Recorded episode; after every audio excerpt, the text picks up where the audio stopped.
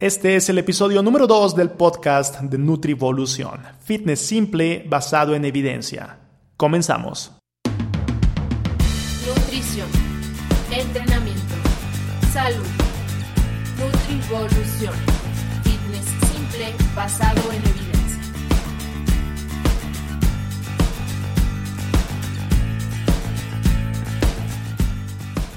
Sean todos bienvenidos en este podcast titulado Nutrivolución, al igual que otras de mis redes, nutrivolución punto com o en mi canal de YouTube, Nutrivolución. Pueden encontrar información que trata de estos temas que tienen que ver con fitness, con cómo alimentarte dependiendo de tus objetivos, eh, cómo entrenar de igual forma dependiendo de tus objetivos, cómo llevar tus hábitos de vida para que puedan estar encaminados a la mejoría de lo que tú quieres mejorar, dígase salud, dígase rendimiento, etcétera. Este es el lugar en donde yo comparto esas ideas, comparto esos conocimientos de una manera práctica, de una manera simple.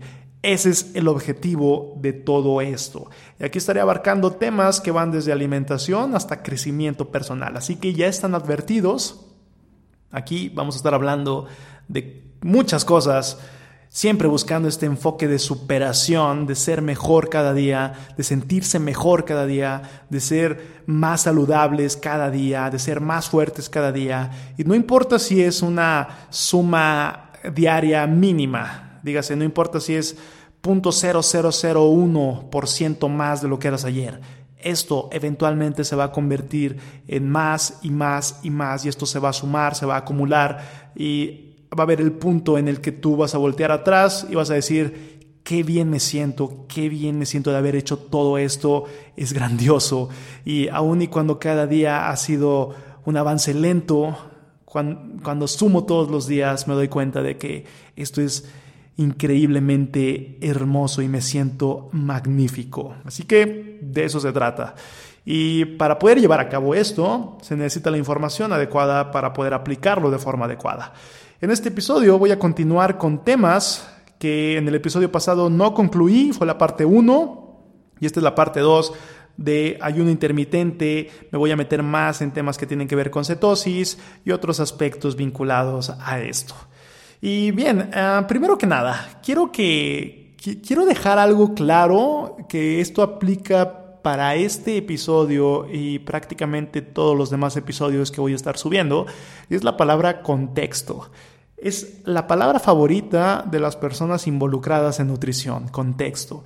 Y no es para menos porque, vean, si tomamos a una persona, una persona, dígase, tiene ciertas características antropométricas, tiene cierto peso corporal, cierta cantidad de grasa corporal, eh, cierta edad, cierta actividad física, cierta, eh, cierto metabolismo basal, digamos. Diga, digamos que tiene todo igual, pero nada más hay una cosa que cambia, que es su objetivo. En un contexto, esta persona quiere aumentar músculo y en otro contexto quiere bajar un montón de grasa corporal o quiere bajar grasa corporal a niveles muy bajos. Entonces, este contexto distinto va a ser distintas las estrategias que se llevarían a cabo para esta persona. Y estoy hablando de la misma persona. Ahora, si hablamos de distintas personas, pues la cosa se pone un poco más compleja. Pero al final del día, contexto es la palabra clave y quiero dejar esto claro, ya que eh, si bien voy a tratar de delimitar bien los contextos en los que se basan las cosas que, que estaré diciendo, eh, también hay que tomar en cuenta que una misma pregunta puede tener distintas respuestas.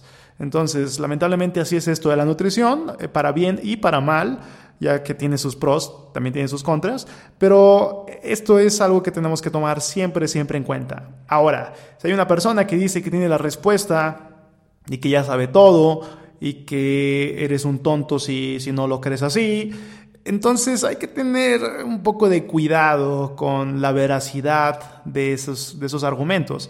Sí puede haber ciertas respuestas muy sólidas para ciertos casos en específico, pero al final del día hay que tratar de ser muy, eh, digamos, muy específicos con hacia dónde van las cosas y qué sí y qué no puede aplicar. Dicho esto, también cabe dejar claro que hay ciertas cosas que aplican para todos. Igual y no de la misma forma, pero a final de cuentas hay ciertas cosas que aplican para todos nosotros. Entonces, bueno, eso es algo que ya se estará tratando en siguientes episodios, pero quería dejar esto claro antes de comenzar con este tema tan controversial. Y digo controversial porque si nosotros le preguntamos a una persona eh, ¿qué preferirías o qué es mejor o qué es más saludable? ¿Desayunar un plato de cereal con leche o no desayunar nada? ¿Qué es lo que la persona nos diría? La mayoría de las personas nos respondería, no, es que es mejor desayunar tu plato de cereal porque es mejor tener algo en la panza, ¿no? Es mejor que tú comas algo antes de salir de tu casa, a diferencia de no comer nada. No importa si es una, es una chatarra o si, si es un producto que no va a nutrir adecuadamente. No, no, no, no importa. Lo que importa es que comas algo, ya sea un, un jugo o, o algo. Esto es lo que la mayoría de las personas nos van a decir, y esto es porque en la actualidad esa es la idea que se nos ha metido. Se nos ha metido esta idea de que eh, mientras... Mientras más comamos mejor, ¿no? Lamentablemente eh, así es. Y esto se puede interpretar también en muchos casos eh, o las estadísticas actuales de obesidad y sobrepeso.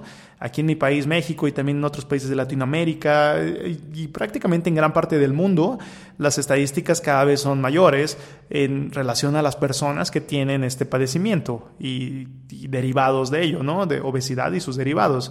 Entonces, eh, pareciera que es mejor estar comiendo constantemente, comer cada tres horas, no importa si es algo que, que no te va a nutrir. Y vean, si nos queremos debrayar acerca de por qué actualmente se tiene esta idea, si nos queremos ya como poner a pensar cosas un poquito de más, no está tan descabellado considerar la influencia que tienen la industria alimentaria, las empresas que venden productos con las investigaciones científicas que se realizan. Entonces, eh, Marion Nestle habla acerca de esto. Pueden checar el trabajo de Marion Nestle. Se escribe Nestlé, pero no tiene nada que ver con la empresa para que no haya confusión. Eh, ella habla de una posible relación que pueda causar un posible conflicto de intereses. Ahora, no quiere decir que todas las investigaciones que estén patrocinadas estén sesgadas. Sin embargo, pues no está de más poner un poquito en duda que ciertas de estas investigaciones hayan arrojado ciertos resultados que probablemente beneficiaran a las compañías que venden los alimentos. Entonces, eh, recomendar comer más es más rentable.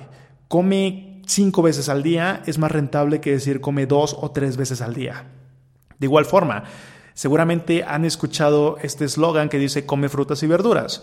Y vean, eh, no hay, no, no, realmente no es malo este consejo, come frutas y verduras.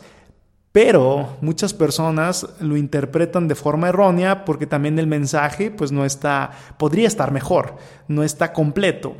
Muchas personas lo interpretan como comer frutas y verduras o frutas en específico extra de lo que ya comen. Entonces, de la comida habitual o de las comidas habituales que ya tiene la persona, pues meter ahí alguna que otra fruta de más, ya que las frutas son saludables y en el eslogan me han dicho que tengo que comer más frutas y verduras. Entonces, pues como más frutas. Y aquí la cosa es que este consumo tendría que sustituir a otras cosas no saludables que esté comiendo la persona. No es algo extra, es algo en vez de. Entonces, no estamos hablando de que la persona coma más, estamos hablando de que la persona coma mejor. Y el eslogan completo pues debería dictaminar también esto, debería decir come frutas y verduras en vez de estas otras cosas. Come frutas y verduras en lugar de estos jugos o estas, eh, no sé, chuchería y media, ¿no? O golosinas, eh, bollería, etcétera. Esta es la idea. Entonces, la industria probablemente tenga mucho que ver con nuestras decisiones alimentarias y más aún, más aún, y lo que es realmente triste, digamos, es con los mensajes que se emiten a nivel recomendaciones de salud. Eso es lo que realmente podría, podría estar feo y triste en el asunto. Que la industria alimentaria esté dictaminando o esté eh, enfocando, dándole forma a los mensajes que se emiten a la población general acerca de cómo comer, acerca de cómo llevar sus hábitos de vida. Y esto es algo que tenemos que tener cuidado y que tenemos que ser muy, muy cuidadosos con la información que nosotros recibimos y cómo la procesamos. Y ese es uno de los objetivos de este podcast, tener ese análisis, tener ese cuestionamiento a los dogmas que se han establecido. Entonces, dicho esto, podemos ver el contraste de cómo eh, culturas antiguas han tenido otra idea distinta, eh, en este caso en específico al ayuno o al hecho de pasar cierto tiempo de no alimentarse. Como ciertas culturas no solamente no lo han visto como negativo, sino lo han visto como positivo, como una purificación, como, como algo positivo para tu cuerpo, como algo que es recomendable hacer de vez en cuando, eh, etcétera. Y vean, esta sabiduría cultural no es para dejarla a un lado, es muy, digamos, ignorante de nuestra parte dejar a un lado toda esta sabiduría que las culturas nos han dejado como legado.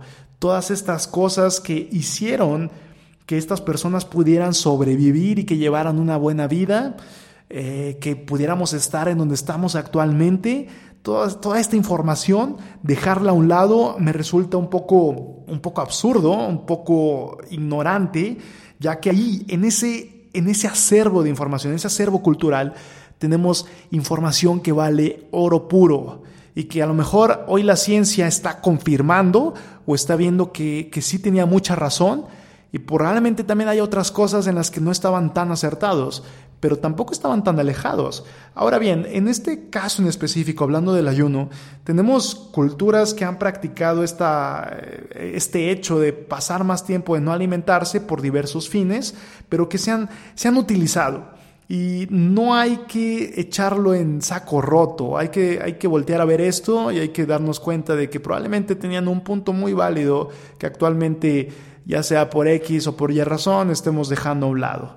Y vean, aquí me gusta sacar a colación ciertas frases de personas que han sido relevantes en su, en su época, que podríamos decir que, que han sido eh, pues, sabios o han sido unos eruditos en ciertos temas, y que a final de cuentas las frases que ellos han dicho o el legado que ellos nos han dejado pues perdura hoy en día, se siguen conservando estas frases, se siguen utilizando y nos habla de eh, la calidad de información que estas personas tenían en sus mentes.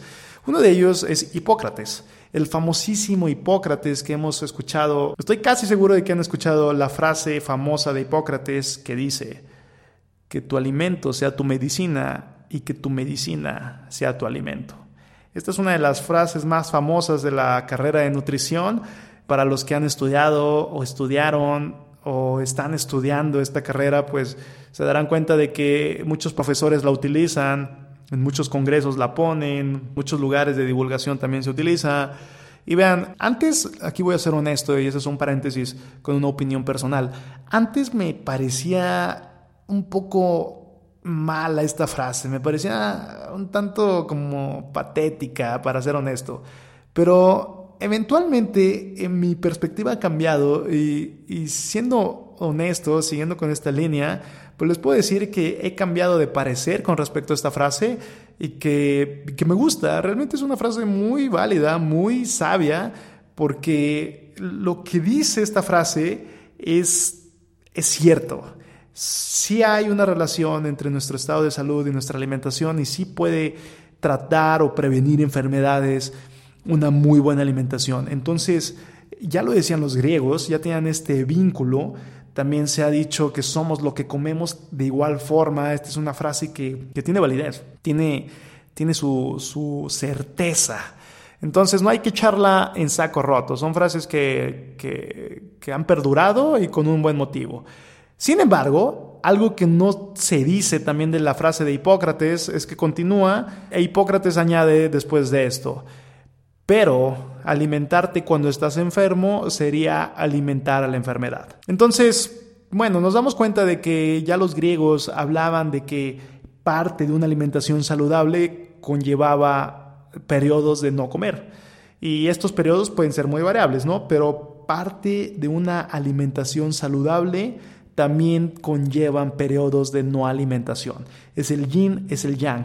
Es el hecho de ingresar alimentos, es el hecho de utilizar las reservas que tenemos almacenadas de estos alimentos que hemos nosotros ingresado. Bueno, esa es la, la primera frase. Otro personaje, Platón, decía, yo hago ayunos para una mejor eficiencia física y mental.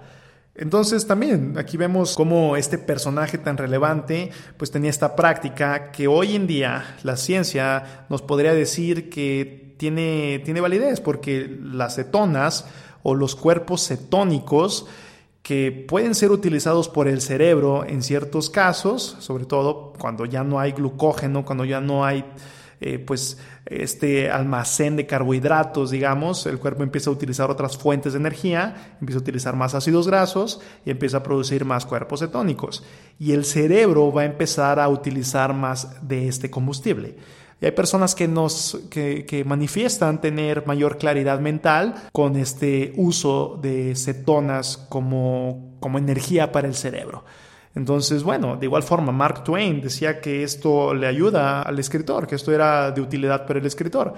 Entonces, podríamos estar hablando de que eh, la creatividad para ciertas personas puede estar más desarrollada al momento de pasar más tiempo sin ingerir alimentos, al momento de empezar a utilizar más cuerpos cetónicos como combustible para el cerebro. Y de igual forma, aquí podríamos también vincular que el ejercicio físico y el ayuno, dígase, pasar más tiempo de no alimentación, tiene un efecto positivo sobre algo llamado B D N F, Brain Derived Neurotrophic Factor, o factor neurotrófico derivado del cerebro.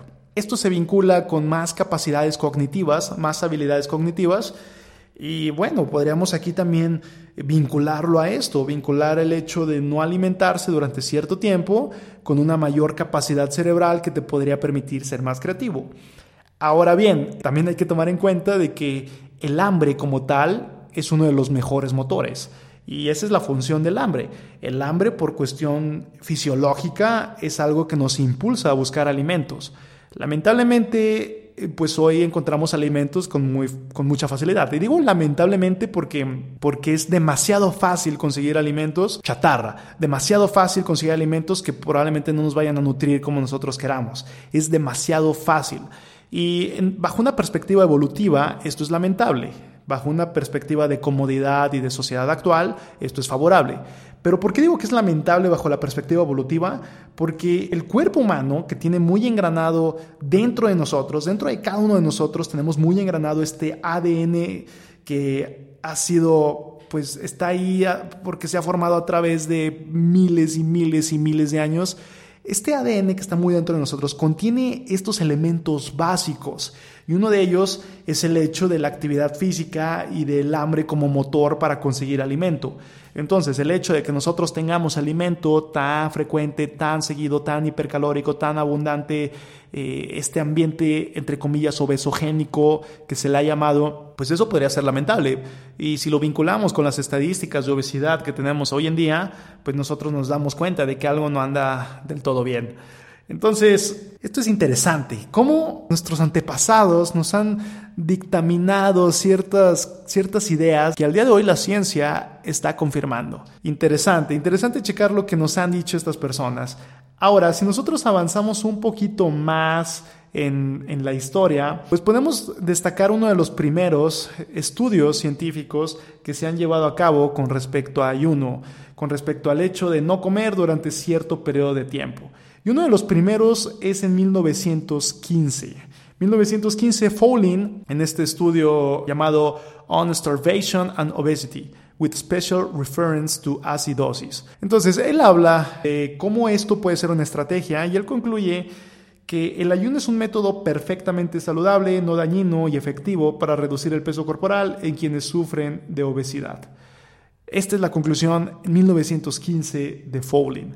Eventualmente se, se empieza a estudiar más. Se ha visto en varios estudios que se puede revertir la diabetes tipo dos, y al decir revertir, digo controlar, digo que sin el uso de medicamentos eh, y a través simplemente de hábitos de vida puede haber un control de la glucosa sanguínea, y dentro de estos hábitos pues incluye los periodos de no alimentación, reducir el número de ingestas de comida. Entonces la, la evidencia ahí está. Y la evidencia nos habla de que esta es una estrategia efectiva. Ahora bien, pasando a qué es lo que sucede. dentro de nuestro cuerpo en esta transición de estar alimentado a pasar al estado de ayuno. Cahill, que es un personaje que estudió el metabolismo, estudió sobre todo la, la fisiología de no alimentarse, nos habla de que hay cinco etapas dentro de esta transición de estar alimentado a estar en no alimentado, ¿no? Este, este periodo o esta transición de comer y pasar mucho tiempo sin comer. La primera etapa es la primera fase, que pues es básicamente cuando estás alimentándote y las pocas horas subsecuentes. Aquí estamos hablando de que pues, el cuerpo está utilizando principalmente la, la energía de los alimentos que hemos ingerido. Repito, esta es la primera etapa y es la etapa justo después de que nosotros eh, acabamos nuestra, nuestra última comida, y nuestro cuerpo va a estar utilizando predominantemente este combustible que acabamos de ingresar a nuestro cuerpo. Esa es la primera fase, que puede durar de cero a seis horas. También tiene que ver con la actividad física y tiene que ver con lo que se haya ingresado en esa última comida y en las comidas previas. Si fue mucho carbohidrato, pues puede durar un poquito más. Si se hace mucha actividad física, pues puede durar un poquito menos. Entonces estos números son aproximados, de cero a seis horas. En la segunda fase ya va a haber una elevación un poquito más pronunciada de los ácidos grasos como combustible. Sin embargo, se va a seguir consumiendo glucógeno hepático porque todavía no se agota. De seis a dieciséis horas, con una actividad física normal, no extenuante, pues vamos a, a tener todavía este combustible almacenado de glucógeno hepático, pero ya va a empezar a utilizarse un poco más de, de ácidos grasos como sustrato energético. Se empieza a agotar el glucógeno hepático, eso sí, ya está como, o sea, ya casi está pegándole a, a, a la depletación. Después pasamos a la fase tres, que Cahill la ha establecido en un rango más o menos de dieciséis a cuarenta y ocho horas. Y aquí estamos hablando de que el glucógeno hepático se ha terminado. Va a haber una elevación de la gluconeogénesis, que es la generación de glucosa a través de compuestos que no son carbohidratos. Esto para empezar a cubrir las demandas de glucosa que el, el hígado ya no está aportando.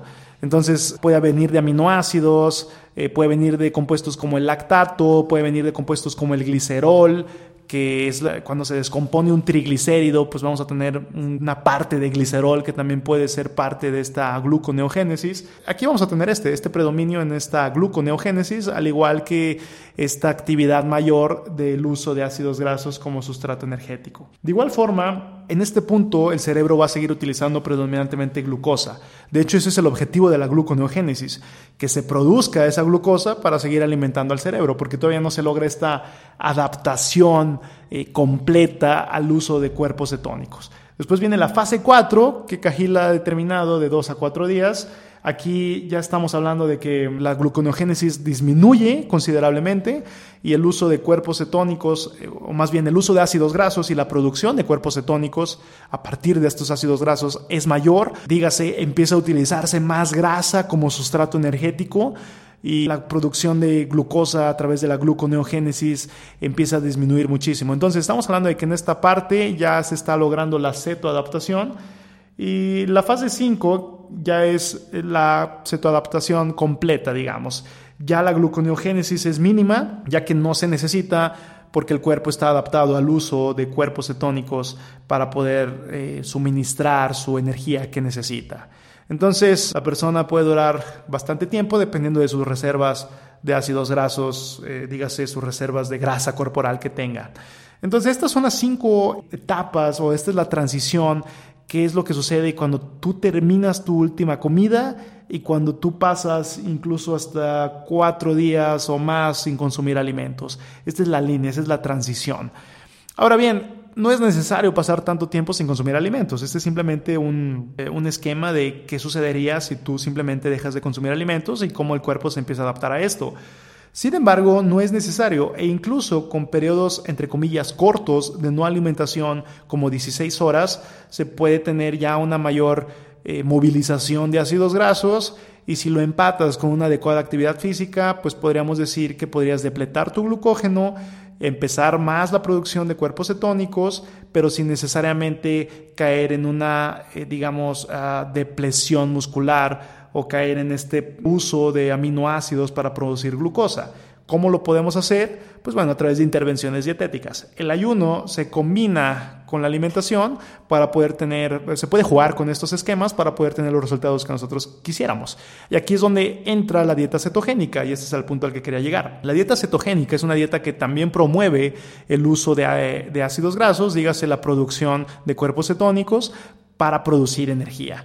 Entonces, metabólicamente hablando, si se dan cuenta, dejar de comer y comer muy pocos carbohidratos son metabólicamente hablando muy similares. Dígase, el ayuno y una dieta cetogénica son primos metabólicos, si lo queremos decir de un modo, ya que ambos van a promover el uso de grasas como sustrato energético. ¿Por qué? Porque no hay glucógeno para poder eh, realizar esta actividad. Entonces, este es el, el, el vínculo que hay entre el ayuno y la cetosis. Ahora, la dieta cetogénica no necesariamente tiene que ser una dieta alta en grasas. Vean, la dieta cetogénica, por definición, es simplemente una dieta que promueva la producción de cuerpos cetónicos, que promueva el uso de ácidos grasos como energía. Así de simple. ¿Y cómo se logra esto? Metiendo menos carbohidratos para que el combustible de preferencia sean las grasas. Así de simple, esa es la definición de dieta cetogénica. Y aquí pues pudiera haber personas que estén en cetosis con cincuenta gramos de carbohidratos, tal vez un poquito más. Incluso pudiera haber personas que con setenta gramos de carbohidratos sigan en cetosis. Pero para la mayoría de los casos, eh, la cantidad de carbohidratos que deberían ser ingeridos para promover esta cetosis estaría por ahí de los treinta a cincuenta gramos como tope, pero aproximadamente en treinta gramos de carbohidratos estaría el aporte que promovería la producción de cetonas o de cuerpos cetónicos, y que sería por definición una dieta cetogénica. Entonces, ahí está la definición. No quiere decir que esto sea alta en grasas. O sea, incluso pues una dieta cetogénica puede ser una dieta en donde comas simplemente proteína. Nada más estás comiendo proteína, como el protocolo llamado P S M F o Protein Spared Modified Fast, que es como un ayuno pero metiendo proteína, o sea, una dieta muy baja en calorías. Y básicamente todas las calorías que estás ingiriendo son de proteína. Este protocolo también podríamos decir que es una dieta cetogénica. O de igual forma, por ejemplo, hacer un montón de ejercicio, hacer muchísimo ejercicio, también podría promover la depresión de glucógeno, que podría promover también eh, pues una mayor movilización y utilización de ácidos grasos como sustrato energético. Entonces, una dieta cetogénica no es una dieta alta en grasas necesariamente.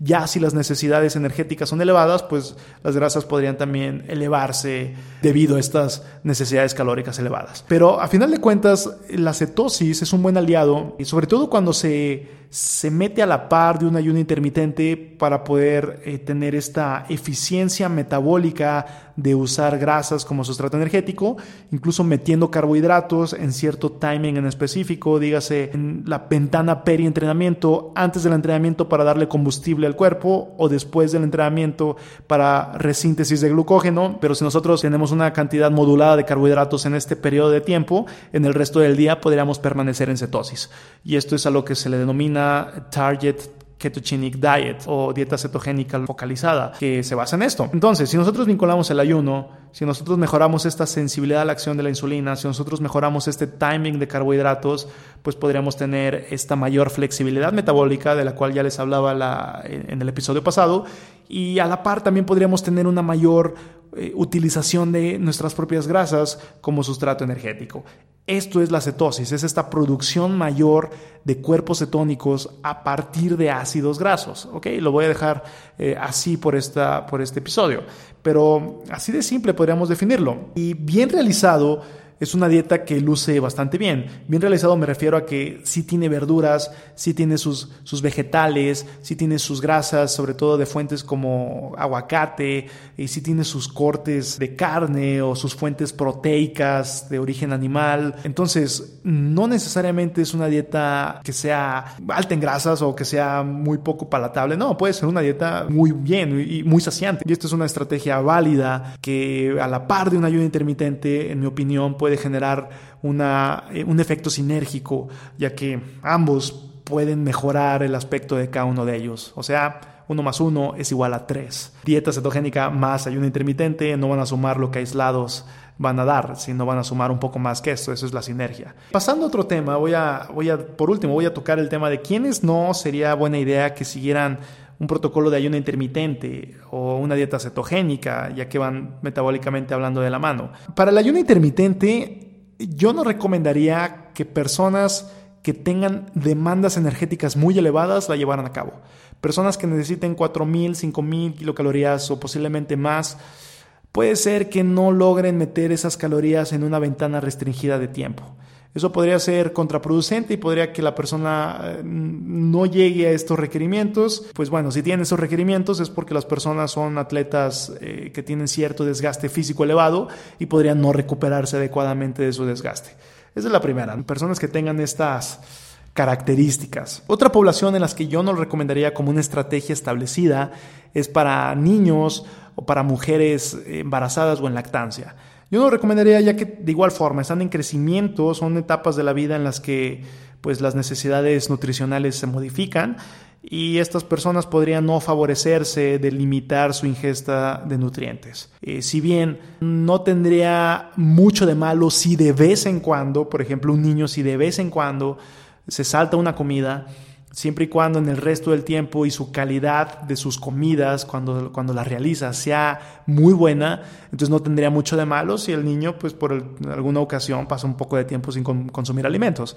Sin embargo, como estrategia establecida yo no lo veo viable. Sería mejor un, un horario normal, tres comidas, dos colaciones para proveer esta energía de fuentes de calidad alimentaria para que el niño pueda crecer adecuadamente, tener un buen desarrollo. De igual forma, tanto las mujeres embarazadas como las mujeres en lactancia tendrían estas necesidades mayores que podría ser no tan buena idea eh, limitar esta ingesta calórica.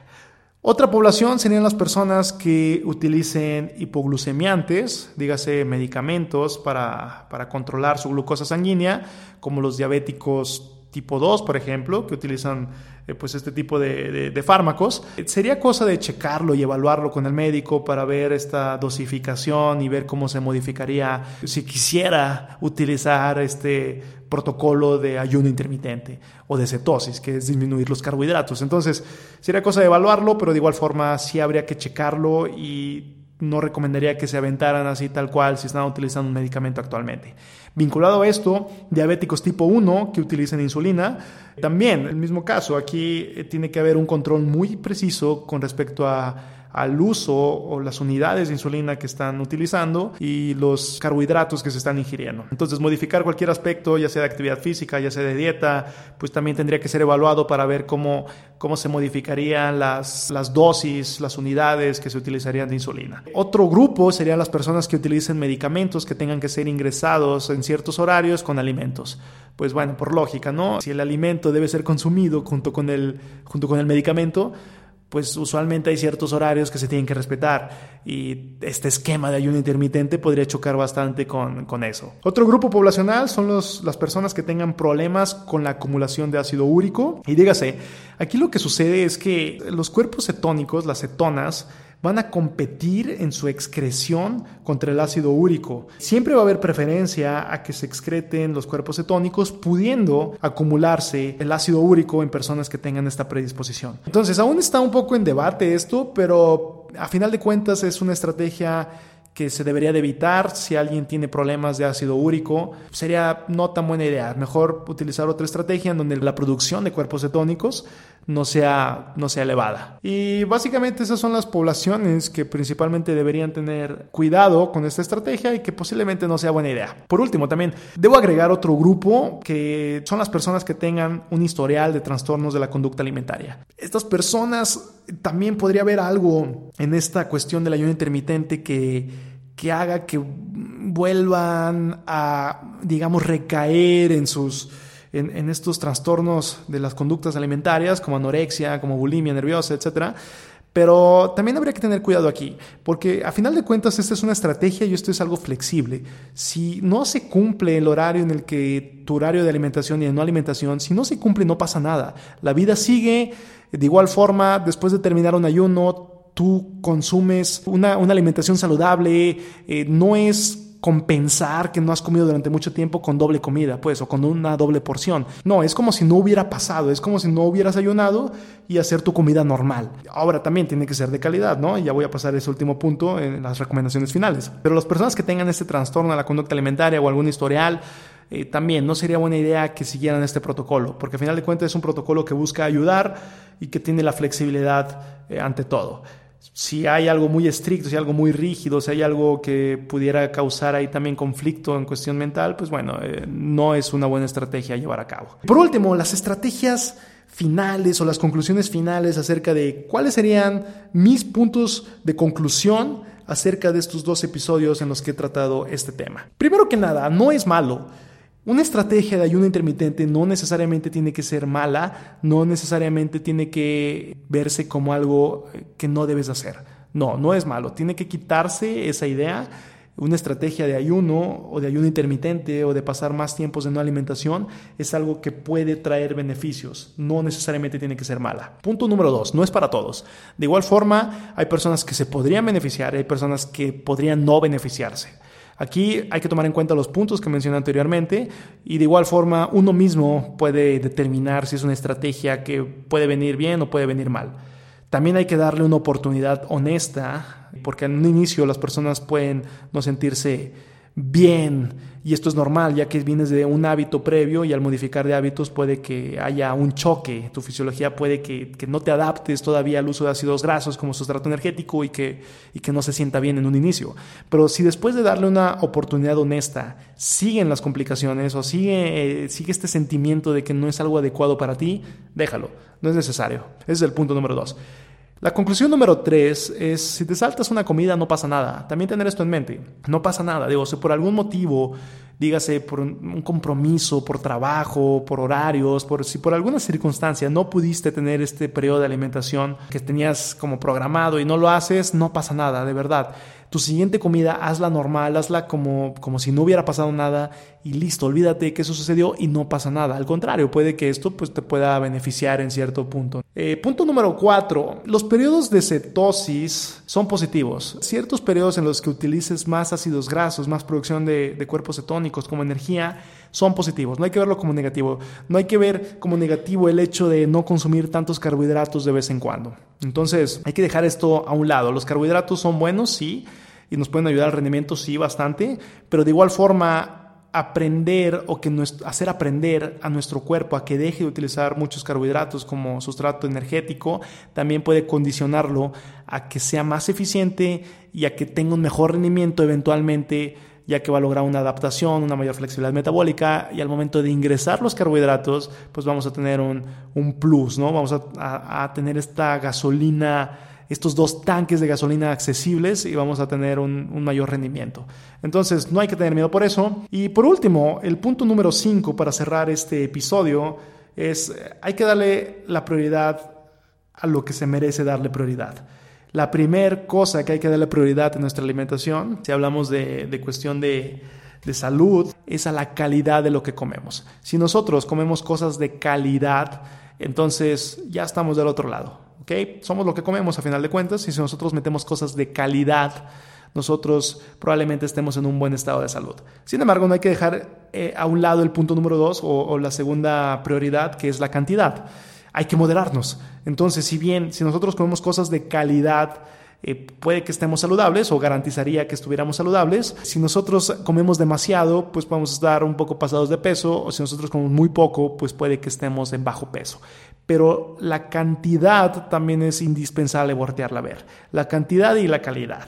Y por último, lo que estaría en último peldaño es la frecuencia de alimentación. Si bien he hablado de ayuno intermitente, he hablado de manejar periodos de no alimentación más largos, esto pierde relevancia si nosotros ponemos estos dos puntos de calidad y cantidad de lo que comemos. No serviría de nada si nosotros pasamos dieciséis horas sin comer, si cuando comemos estamos comiendo chatarra, si cuando comemos estamos metiéndole a nuestro cuerpo eh, puras cosas ultraprocesadas, con alta cantidad de, de azúcares y de grasas saturadas, eh, trans, eh, etcétera, ¿no? Entonces, uh, aquí sí tendríamos un problema. Eh, por el contrario, si nosotros comemos cosas de calidad, aún y si no metemos estas dieciséis horas de, de no alimentación, pues bueno, no pasaría tanto. Como punto final, podría decir que si yo tuviera que dar ciertas recomendaciones para mejorar tu estilo de vida, tu alimentación en específico y, y cómo te sientes y cómo estás nutrido, podría mencionar en específico y de manera muy simple estos puntos. Uno, Alarga tus periodos de no alimentación. Disminuye tu cantidad de, de comidas. Dos, aumenta consumo de alimentos naturales. Tres, disminuye el consumo de alimentos ultraprocesados. Cuatro, aumenta tu consumo de omega tres. Podría decir estas cuatro recomendaciones que podrían, si tú haces todas, si, si las sigues, podríamos estar hablando de que tu estado de salud mejoraría, tu alimentación mejoraría, tu cuerpo mejoraría. Ahora, si quieres ser más específico y si tienes objetivos más concretos, pues habría que hacer eh, intervenciones más específicas.